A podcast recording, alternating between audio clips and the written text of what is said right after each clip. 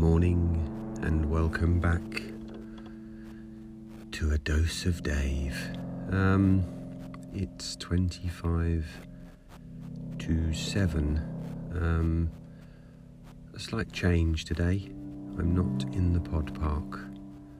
Um, I'm up quite early, it's still dark, and I'm actually out. I've been out somewhere, but I don't know, lately I haven't been enjoying being out in the pod park when it's dark and I can't see it. I don't enjoy it. I used to just get on with the podcast some, but I feel I'm unable to connect properly with the park because I can't see what's there. And actually, it's very quiet. There's not much happening at this time of the morning before, you know, people start to get up. Even the misdirected seagulls aren't there. So, I'm actually in my sound booth, which I've mentioned a few times. I've posted some pictures on social media if you follow me. Um, so the bonus is actually it's quite nice in here. It's a little cozy space. I could probably hide here forever and no one would know I'm here. And it's nice to do that sometimes, isn't it? You know. so the sound booth is not as grand as it sounds. Uh, it's at my auntie Dre's house. She has a house that has it's got built-in wardrobes, so not not wardrobes that have subsequently been added to the house. They are actually wardrobes that were built into the very fabric of the house. The sort of place where ghosts might live. Or the sort of place where Dave might live momentarily while recording his podcast. So, just to describe it to you, then, so there's quite a wide wardrobe with two doors. I'm in one half of that wardrobe at the moment, and I have um, a, a duvet draped over the hanging rail, and just above my head, I've used um, some hangers. So there's a coat hanger not a coat hanger actually because he's got a kilt on it, a kilt hanger, um, sort of up in front of me, which which makes the duvet into a tent. Um, and then up above my head, I sort of made it into. I've widened it out there so I can sit in it and not be, you know, not be touched by the duvet. Nothing wrong with being touched by a duvet though. Duvets are cosy, right? Um, it's a, a sleeve board, which I mentioned yesterday sleeve board being a tiny ironing board that is its sole purpose is for putting up sleeves of shirts. So you can iron them properly. Um, and then to block off the bit below the kilt I have another duvet draped over a step ladder um, and a couple of pillows sort of stuffed in. And I have done one piece of recording so far in my sound booth, and I must say, the sound quality is quite remarkable. Uh, so I feel I can, I can talk in kind of lower tones, lower tones, uh, but it feels weirdly. I mean, weirdly, it feels quite professional to be doing it like this. Mad, I know. Uh, but I suppose what this has made me realise is the difference that sound quality makes. Um, now I could have, I could have gone and bought some stuff and and made a sound booth. I could have done this more professionally. I could have bought some of that foamy stuff, you know. Um, but what I like about doing things this way even though many people have been here before, you know, they've trod this path. Um, and there's something to be learned from those people, it's good to just sort of do it yourself. There's a huge, inordinately huge sense of achievement that I have got from from this sound booth. My worry is that we're going to sell the house at some point. That's probably going to be in a matter of months, and then my sound booth won't be here. Maybe I'll have a proper sound booth by then. Maybe I'll be travelling the world, sitting in other people's sound booths, reading their stuff and being paid lots of money. That's the idea. In fact, that's the intention here, is to do that.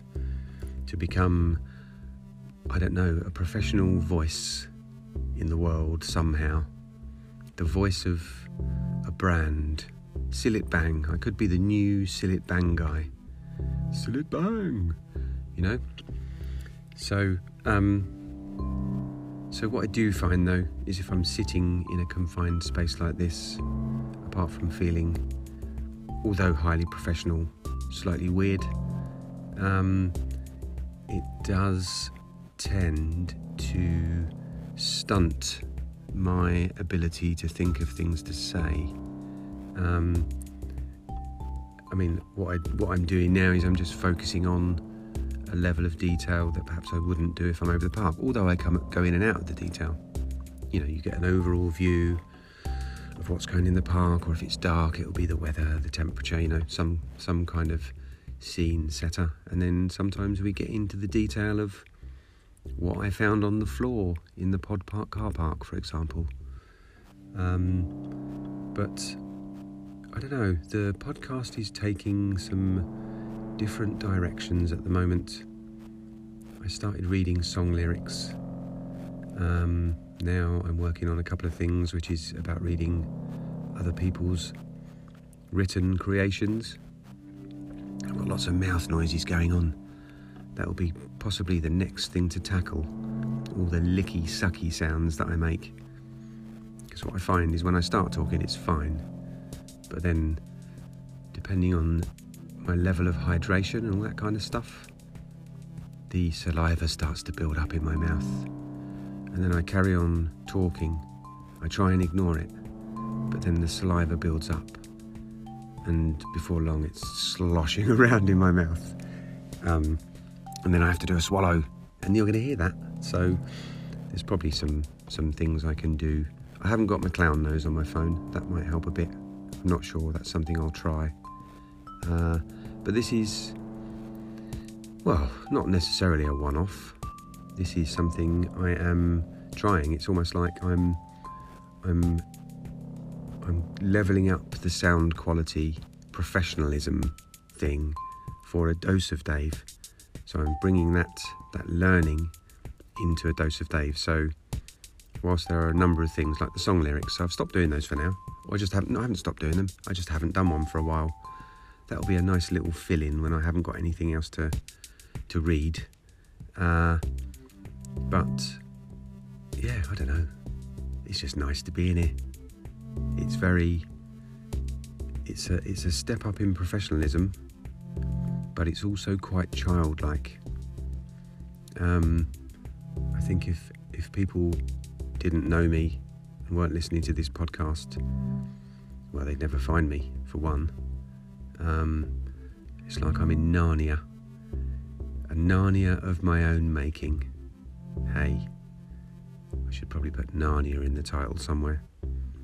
Um, but it helps me to be in here when I'm reading other people's stuff. And actually, what I think will happen is if I did start doing a dose of Dave in the cupboard, um, I would just get better at doing a dose of Dave in the cupboard. Uh, but that is not going to work for me because of the pod park is the star of the show. Uh, so it's all, this is all part of a journey of change in life, isn't it?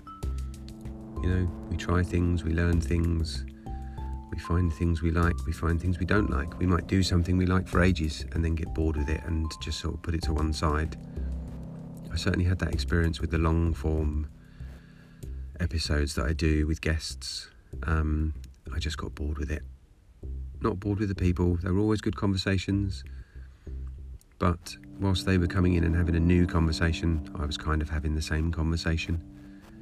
Um, and hence a dose of Dave was born. And now the tendrils of creativity are being cast out upon the world by Dave. Uh, so maybe now I've got this, I can do some, some like hypnosis, some hypnosis recordings. Look into my eyes, look into my eyes. you, my voice is my voice is quite.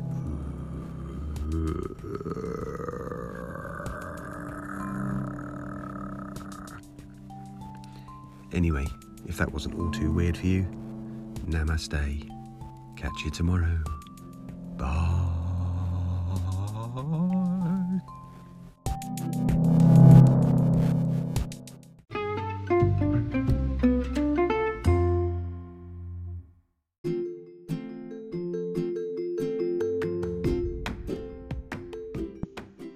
It's a tiny podcast, a podcast for money. Doodly doodly doo. Well, it doesn't have to be, but if you wish to donate to the Bullshit Detective podcast, you may do so by going to www.patreon.com forward slash bullshit detective. Uh, the price of a coffee or a pint once a month or something else or nothing. It's fine if it's nothing. You can still continue to listen to the podcast, but please do spread the word. Tell your friends if you have any about my wonderful podcast. Um, or pay me some money or not. Whatever. No problem. See you soon.